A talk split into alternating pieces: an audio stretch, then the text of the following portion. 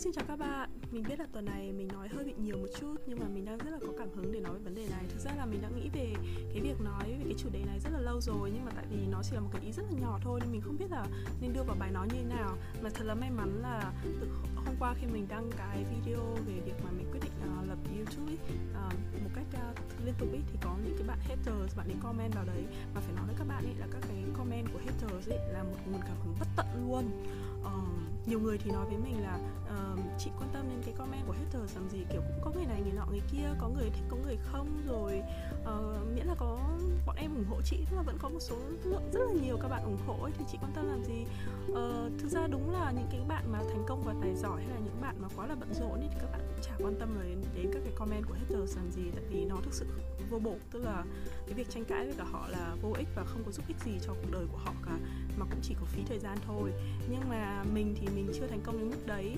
Và thực sự là bản thân mình ấy khi mà mình nhận được một comment của haters ấy nó không phải cảm giác kiểu khó chịu ngứa ngáy đâu mà nó là cái cảm giác bao giờ mình à nhân tiện cũng có bạn hỏi mình là làm sao để vượt qua cái cảm giác tiêu cực nhá thì đây mình có thể ví dụ luôn. Ví dụ như là khi mình bị uh, mọi người chỉ trích hay comment haters tất nhiên lúc đầu thì mình sẽ như mọi người bình thường thôi mình cũng cảm thấy rất là tức rất là khó chịu. Cái kiểu là sao bọn này nó comment ngu si nhỉ? Mình có làm cái gì sai đâu mà tại sao nó lại như thế? Hay là kiểu trái hiểu tại sao bọn nó lại comment như này tức là đơn giản là chúng ta sống một thế giới khác nhau. Uh, không cùng một cái tư duy suy nghĩ thì chúng mình có suy nghĩ khác nhau thôi. Đấy chứ nhưng mà sau đó thì mình hay suy nghĩ là tại sao họ lại suy nghĩ như thế? Uh, rồi thường nghĩ mông lung hơn là uh, họ comment như thế vì sao? Uh, cái vấn đề nó liên quan như thế nào? Uh, tức là nó suy nghĩ một cách kiểu lý trí hơn ấy. Tức là nó thiên về chắc là tại vì mình làm kỹ thuật nên mình thiên về nhiều về cái vấn đề là kiểu khoa học về tâm lý về psychology kiểu kiểu như thế thế nên thành ra là từ một cái vấn đề nó chỉ đơn thuần là emotional thôi thì mình biến cái emotional đấy thành một cái uh, uh, nó có tính kiểu uh, biện luận hơn có một tính tư duy biện luận hơn. Chính vì thế nên mình nói là các cái comment của haters ấy là một cái nguồn uh, cảm hứng vô tận để làm giàu cho cái nội dung nói của mình là mở bài là ví dụ. Quá là tuyệt vời luôn. Và đây mình sẽ thử nói cho các bạn xem nhá. Uh, lúc mà mình lên video thì có một số bạn comment kiểu ý nói là mình chỉ là câu view thôi mà cũng buồn cười ghê cơ. Uh, tại vì cái video đấy thì mình có có nhắc đến uh, các cái bạn vlog nổi tiếng như kiểu Giang ơi, Hanalysis này rồi Thảo Tâm rồi JV ừ thì bạn ấy kêu là mình câu view thôi. Đó nhưng mà rất là buồn cười là là bạn ấy biết là mình câu view rồi xong bạn lại tiếp tục lại bấm vào một cái video khác của mình nữa. Uh, kiểu bị lừa một lần rồi thì có thể trách người ta, nhưng mà đến lần thứ hai cố tình bị lừa thì mình cũng chả hiểu thế nào nữa. Đó, thế xong rồi ờ, cái về cái vấn đề câu view ấy, thì nói thật là bản chất của nó thì có gì sai. Khi mà mình đi câu view một cái như thế thì ai là người có lợi? Tất nhiên là, dĩ nhiên là đầu tiên các bạn thấy dễ thấy nhất là mình có lợi, đúng không? Tại vì mọi người xem video của mình thì số view tăng lên, nhiều người biết đến mình hơn, mình nổi tiếng hơn, thực ra cũng chẳng nổi tiếng hơn đâu, thêm có một, chắc là trăm mấy nghìn view đang mấy nhưng mà cái nếu mà nhìn rộng hơn ra nhá, thì ai là người có lợi tiếp là những bạn mà xem được các cái nội dung của mình viết đến mình. Cái nội dung của mình hoàn toàn không vô bổ. Có có thể không có ích với bạn nhưng sẽ có ích với cả những người khác. Có ích rất nhiều. Nhưng mình nói cho những bạn cần bạn nào không cần nghe thì đừng có nghe. Thế thôi. Uh, tiếp đến ai có lợi? Nếu như mình gắn quảng cáo vào các cái video của mình thì nhà sản xuất có lợi vì họ có nhiều người biết đến sản phẩm của họ hơn. Rồi youtube kiếm được lợi nhuận, mình kiếm được lợi nhuận. Và bản thân cái người mà mình câu view ấy, tức là mình dùng một tên tuổi của họ để câu view ấy, thì họ cũng có lợi nữa. Các bạn đừng có nói là vì họ là những cái người rất là nổi tiếng rồi, thì còn trong khi đó mình chỉ có khoảng nghìn view, năm năm nghìn subscriber thì họ cần gì mình để họ trở thành nổi tiếng? Nhưng mà tích tiểu thành đại, nếu mà nhiều người nhắc đến họ hơn thì họ càng nổi tiếng hơn. Còn nếu chả ai thèm nhắc đến họ thì sau một thời gian thế thì cái cái audience của họ cũng sẽ thu nhỏ lại hơn thôi. Ví dụ nhá, như là lúc mà mình gặp Hanalysis mình chụp cái một cái ảnh với Hana sau đó mình bảo với Hana là bây giờ chị thử đăng lên Facebook của chị nhé để xem có ai biết em không nha. Đấy lúc đấy là tại thời điểm đấy bạn ấy đã có 250.000 người subscribe rồi sub, uh, subscribe bạn ấy rồi tức là cũng số lượng rất là nhiều. Thế và khi mình đăng lên Facebook mình rất là bất ngờ là gần như không có ai biết bạn ấy. Mãi đến một hai ngày hôm sau thì có một người bày bảo là à mình biết em này em này kia trên Facebook của mình mình cũng có khoảng tầm mấy nghìn bạn và tức là tổng số người follow và bạn bè của mình cũng khoảng mấy nghìn đấy. Thế và tất cả những cái người bạn của mình thì đa phần là đang hiện nay đang sinh sống làm việc và học tập ở nước ngoài tức là cái thành phần mà high skill hơn. Thì những cái người đấy thực ra thì họ chả có mấy thời gian mà họ lên uh, youtube họ xem mấy cái vlog vớ va vớ vẩn đâu. À mình không ý ý nói là vớ vẩn ý mình nói chung ấy tức là uh, thường thì họ sẽ xem những cái mà nó intellectual hơn có nội dung bổ ích hơn cho họ với cuộc sống của họ. Thế nên những cái vlog nổi tiếng như kiểu Giang ơi hay là Hana hay là JV uh, ờ, JV có khi họ cũng chả bao giờ biết đến. Như mình nói là nhiều nội dung của Giang ơi nó không phù hợp với mình. Mình không thấy bổ ích lắm tại đấy là mình đã trải qua những cái thời kỳ đấy rồi. Thế nên cái nội dung đấy không có ích với mình thôi nhưng nó có ích với các các bạn trẻ khác và những người mà cần thiết hơn. Vì thế nên bạn ấy vẫn có một số lượng subscriber và và số lượng view rất là lớn. Thế nhưng không có nghĩa là tất cả mọi người đều biết bạn ý đúng không? Mỗi mỗi một cái người thì sẽ target đến một cái đối tượng nói tức là một đối tượng nghe. Cụ thể người ta ngay cả Hana thì có thể là các đối tượng mà các bạn trẻ Việt Nam đang học tiếng Anh rồi này kia. Nhưng mà đối tượng những cái người mà dân bản địa hay là uh, những người sống lâu năm ở Mỹ rồi thì họ nghe Hana làm gì đâu. Uh, tương tự giống kiểu Giang ơi cũng thế. Nói chung là là cái việc mà bạn ý hay là ngay cả Sơn Tùng nữa Sơn Tùng thì các bạn biết rồi, quá nổi rồi.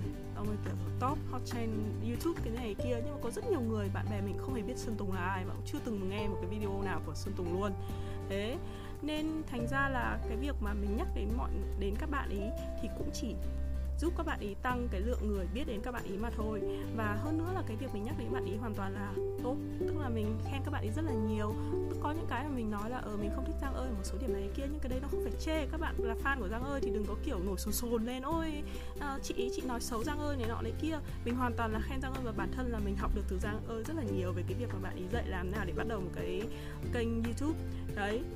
Nhưng mà đơn giản là mình chỉ nói là cái nội dung đấy nó không phù nội dung của Giang ơi nó không phù hợp với cả mình nên mình ít nghe Giang Vâng ơi thế thôi. Có gì đâu mà kiểu cứ sồn sồn sồn lên.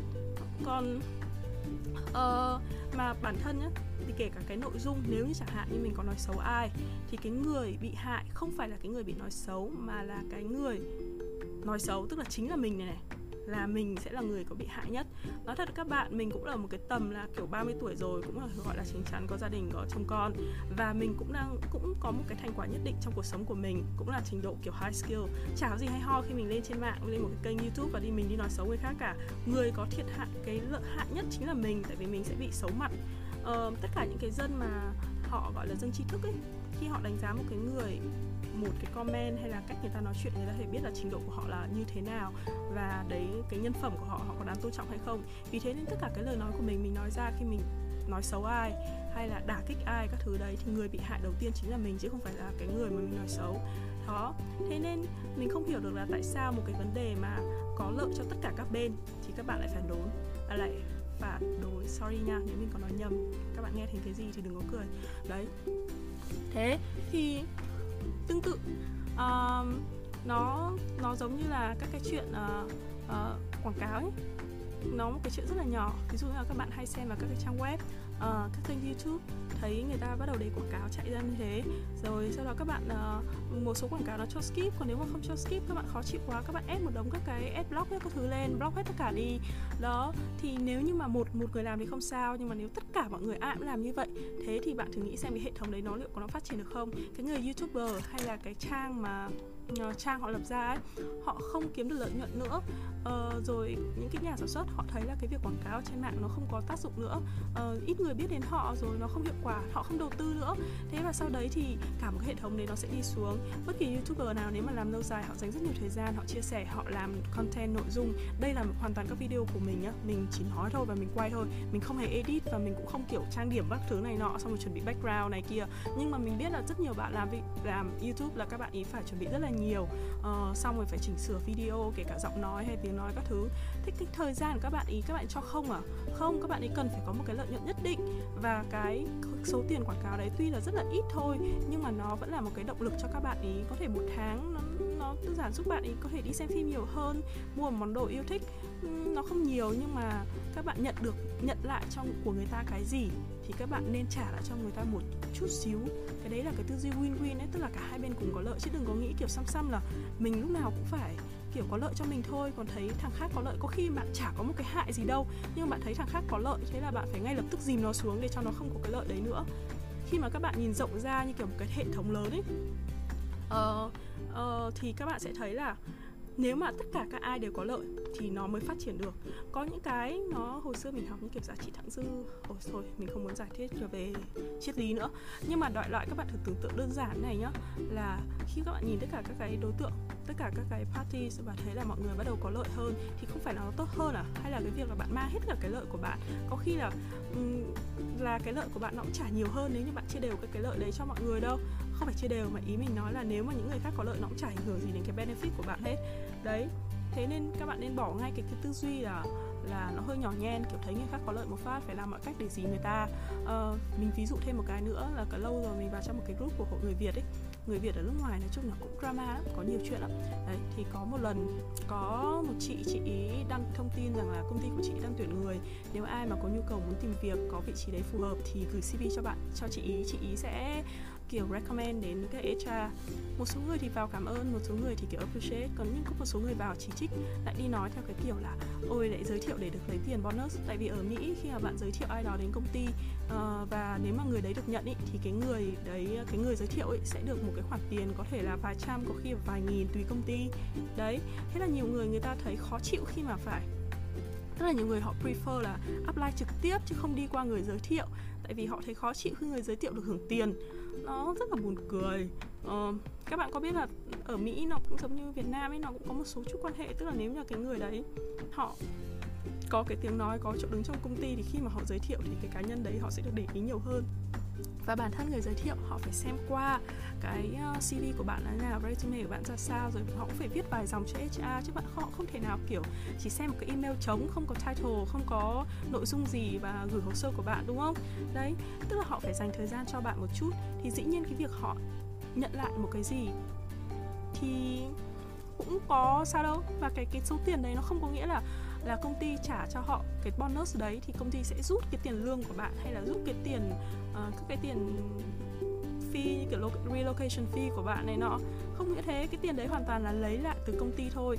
Uh, nghe thì có vẻ là công ty nó ta bất lợi nhưng mà đấy là số tiền họ trả ra thay vì cho trả rất nhiều tiền cho các cái hãng quảng cáo các thứ. Thì họ dùng chính cái resource là các cái cái employees của công ty để họ đưa thông tin đến và tìm được cái người cần và phù hợp cho công ty của họ. Tại vì những cái người employees đấy dù sao họ cũng rất là hiểu cái culture của công ty như thế nào. Thì khi họ giới thiệu một một ai đó đến công ty tức là nó giống như kiểu gọi là basic uh, gọi là cái bước đầu tiên vòng gửi xe đấy tức họ đã screen qua rồi là xem người đấy liệu có phù hợp với công ty không thì họ mới giới thiệu.